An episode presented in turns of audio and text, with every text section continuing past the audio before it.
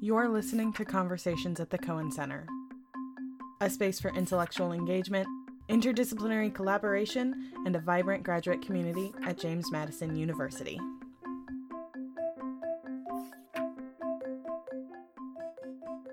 Welcome to Conversations at the Cohen Center. I'm Becca. I'm Marina. And today we're interviewing Ginny Soenksen, the director of the Madison Art Collection and the Lisanby Museum here at JMU. Welcome to the podcast, Ginny. Thank you so much. I'm happy to be here.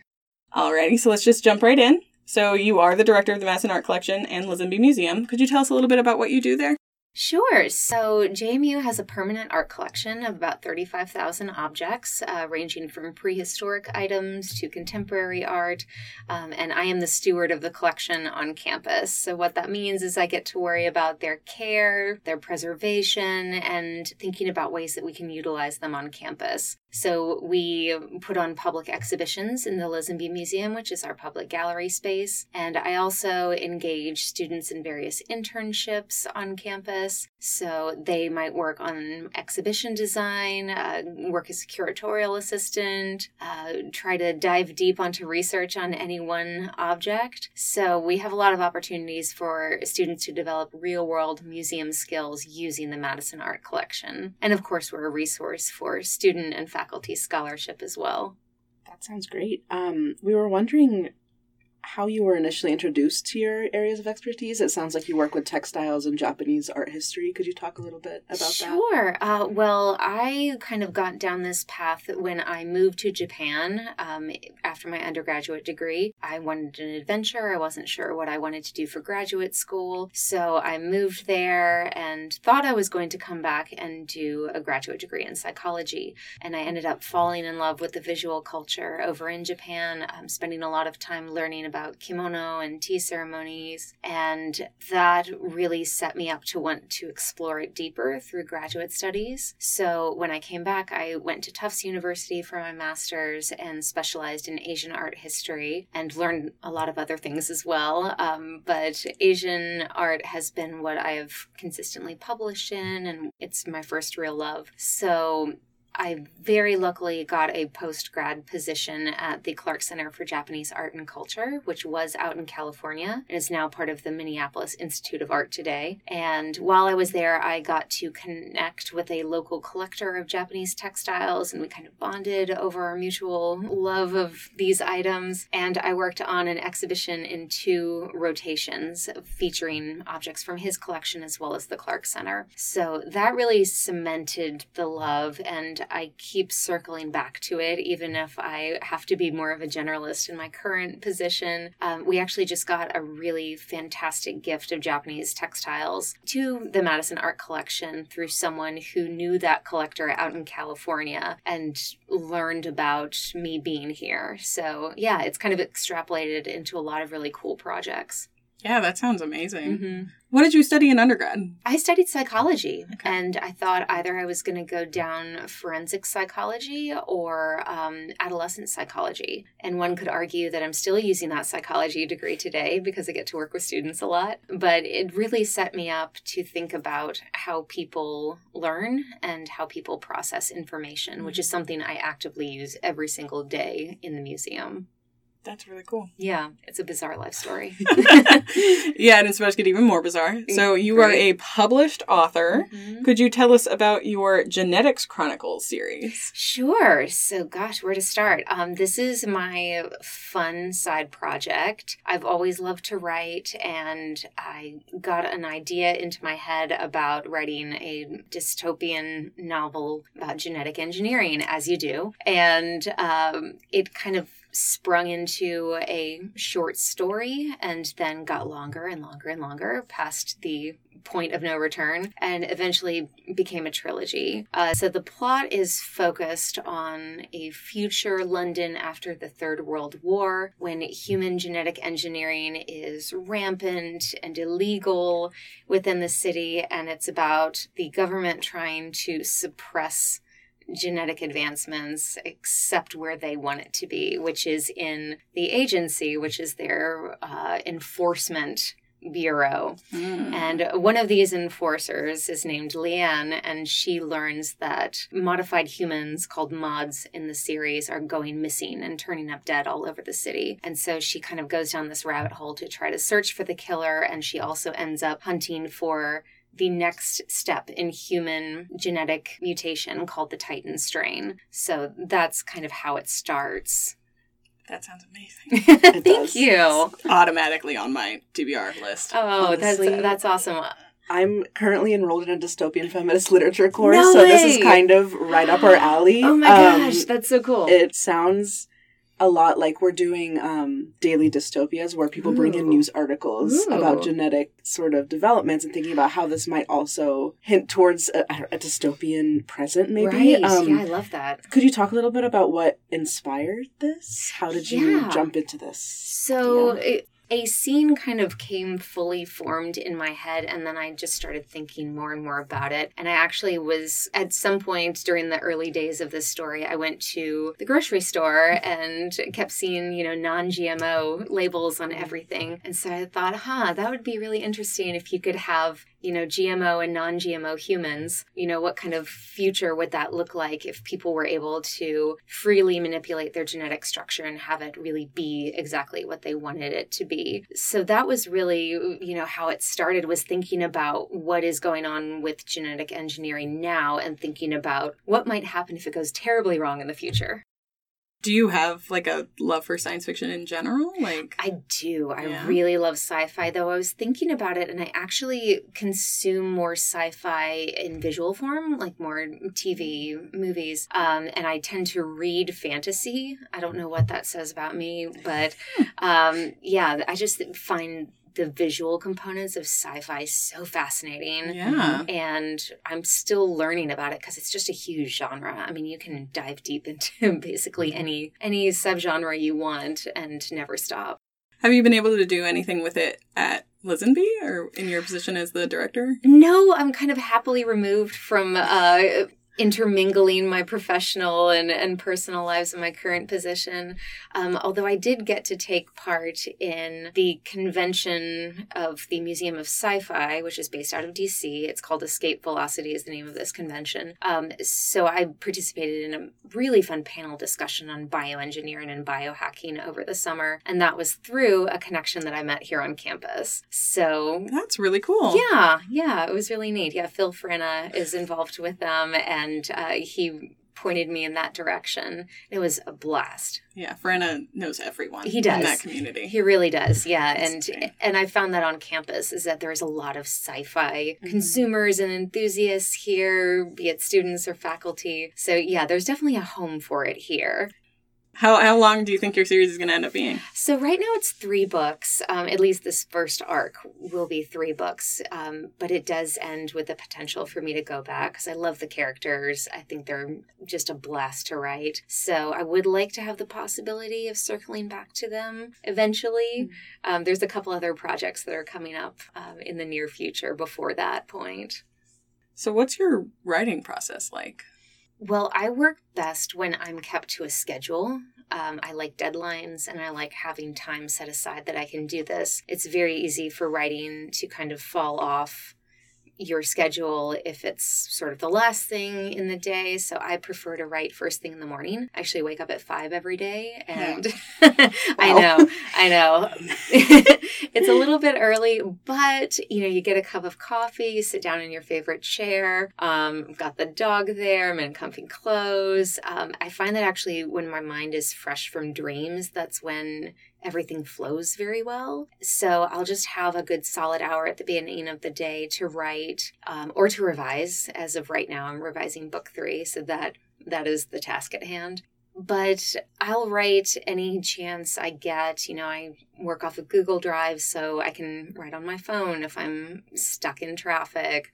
Um, I've got my laptop that I can access it at any time I need. But yeah, carving out a couple of weekends here and there also really works. Um, and I tend to write from start to finish. I will jot notes to myself about what's coming up next, but I'm not really a huge planner. I guess I'm 50 50 planner and pantser. When it comes down to outlining. Mhm. Um, but in general, I'll usually skip to dialogue first and then fill in kind of the the gaps between the dialogue. I love writing dialogue.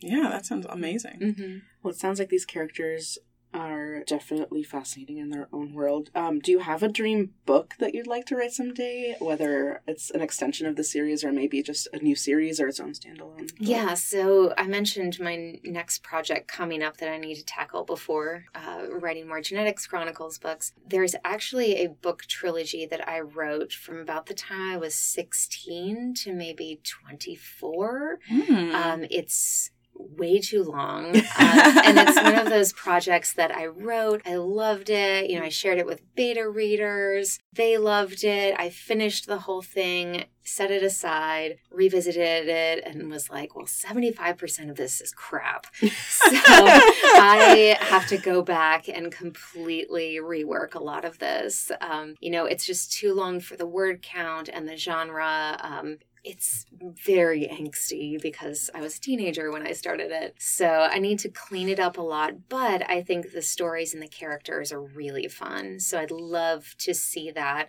become something that's out in the world. And that does look like it, it will be, you know, at least a, a three, if not four book project. So I'd love to finish that and just kind of move it along to um, to not my laptop. Um, as far as nonfiction books, I've gotten a chance to write about and explore the textiles of the Ainu, which are the indigenous people of Japan. Oftentimes, people don't know that there's um, an indigenous population that's quite distinct from from the majority of the population in Japan, um, and their culture is really unique and beautiful. And for the most part, those textiles have been studied as ethnographic tools rather than visual art in their own right. So I've gotten a chance to dabble in that, but I would love to see that morph into a really serious book project um, because I think it's a gap in Japanese textiles right now that I could help fill, and I love doing it. So those are two dream projects that I'll get to eventually. Yeah, wow. So, does your work with art and textile history influence your fiction work?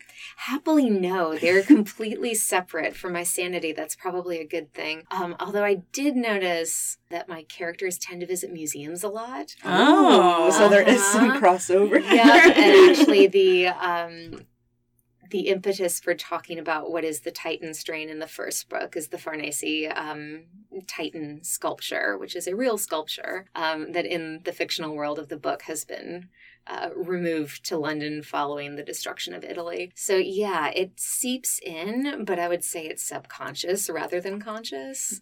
Sounds like it's very like physical rather than meta. Yeah, Yeah. exactly. Yeah, it just it kind of happens that characters tend to be interested in what the author is interested in. So yeah, that's definitely Mhm. yeah, the villain is interested in museums, so I don't know what that says about me.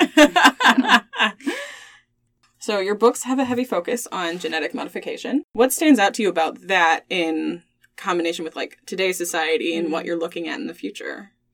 Well, I think that this is definitely a timely topic. I think that humans have always been interested in the pursuit of perfection, you know, whether that was exercise or expanding your mind or um, eradicating disease. And I think that we are learning so much about the human genetic structure right now. Um, you know, with the Human Genome Project and all of the spin off uh, research that's come out of that, we're getting to the point where we understand human genetic structure. And I think it's only a matter of time before we'll really be able to manipulate that. I mean, there was a doctor in China very recently who came out and said, I have genetically engineered these twins to be HIV resistant and he was arrested by the government and it caused a lot of conversations um, about ethics and human genetic engineering. So i think that these questions are going to continue to arise and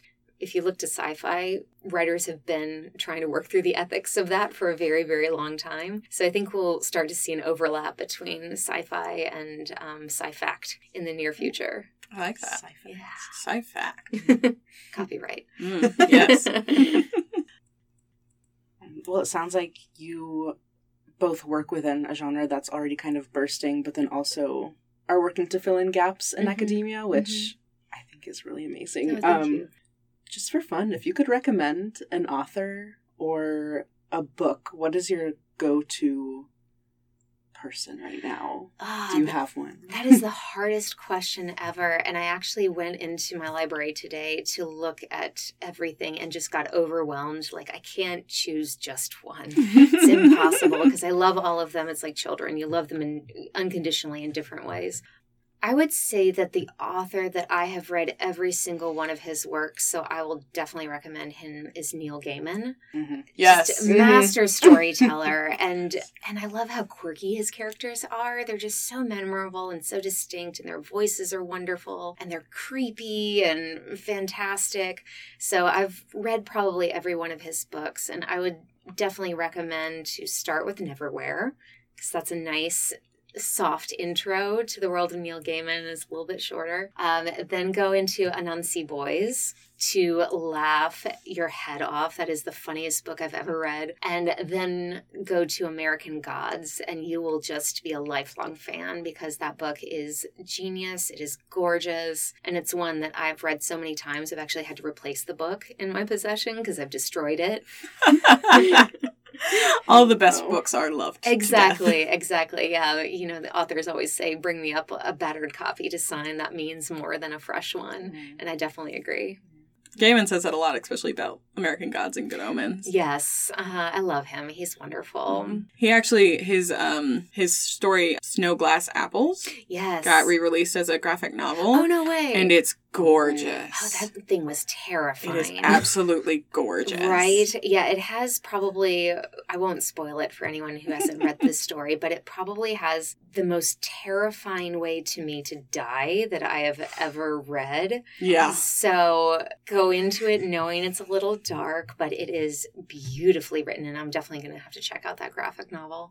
We were wondering um, what makes this kind of work interesting to you, um, and I wonder if maybe influences like Neil Gaiman and, and writers like that have sort of gotten you into science fiction when your professional life is maybe not necessarily like leading you that way, but you still sort of end up in that. Yeah, you know, I think that the overlap that I see between between work and what I enjoy doing in my downtime is creative expression. So working in museums and working with visual art, I'm kind of constantly studying what creative expression looks like in that realm and then in all of the writings that I do, it's a different type of creative expression, but it's still it's still trying to to paint a picture or a new vision of the world around us. So I think that they overlap in that aspect. They're just on opposite ends of the bookstore.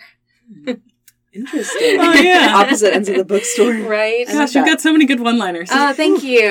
yeah, if I can bottle those for the future, that'll be great. Are you looking for any like any help with any projects at the museum or in the collection right now? Yeah, so we're constantly looking for people to come and learn in our space and contribute their skills to what we're doing. Um, one of the big tasks that we have coming up is we're actually going to take a dark year with the Lisanby Museum. Uh, and we're doing that because we need to reaccession the entire collection, all 35,000 objects. Um, we need to make, yep, I know. It's going to be quite a task. We're going to want to make sure that all of our numbering is completely accurate, reevaluate our storage situation, make sure that uh, we have increased access to faculty and students to our records and to just a list of everything that we have, possibly uh, moving our records onto an online platform. So it's a year for us to focus on the back of house rather than the front of house. And that is going to be an amazing opportunity for students to get involved, do a lot of object handling, learn a lot about object care, and about best practices when it comes to keeping records in a museum space, which doesn't quite sound very sexy, but I promise you it is going to be a really exciting year for us. So, Archivist projects are always really cool. That sounds amazing. well, and you know, you'll get to discover maybe areas of art that you hadn't quite considered, and you're going to learn a lot just about the Madison Art Collection. So, we're going to open up our internship applications for the spring around October, probably. Well, it is It's October. October. It- well, it's October 1st. terrifying terrifying so probably in two weeks or so we're going to open up those applications Yeah. so if students are interested in being involved please apply we have a lot of things that we need help with and we are an interdisciplinary space so whether you are wrtc or geology or history or art history there is a place for you at the lisanby and madison art collection so apply learn more see what you might be able to do That sounds like so much fun. it is a like lot of fun we have a good time over there Yeah, if I wasn't so busy. I I know. know. It's a great opportunity. Yeah, absolutely. Does the museum do assistantships and things like that with graduate students? Do they do like independent projects or how Funny does you work? should say that. We actually have an open position for a GA right now. Um, we desperately need some help this year and next semester. So if that's something that you might be interested in, f- gentle listeners, um, please reach out because we have a lot of latitude as to what that looks like. And if you're interested in art or just gaining archival skills um, and developing what you're doing in your graduate program in a museum setting, this might be a really great opportunity for you.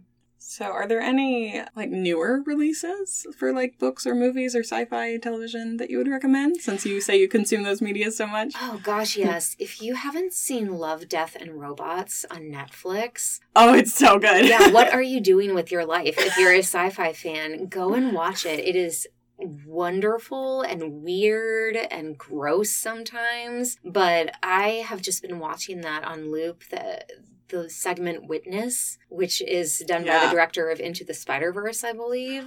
I, yeah, I think so. Uh, just fantastically gorgeous. Uh, it is something that I just keep watching again and again and listening to the soundtrack again and again. I think that is hugely inspiring, and I actually like to have it just on in the background when I'm when I'm writing, just because I love it. And it gets me really excited. I'm trying to think. Um, oh, I'll give a recommendation of something that I thought was terrible, but also really inspiring. Okay. Jupiter Ascending.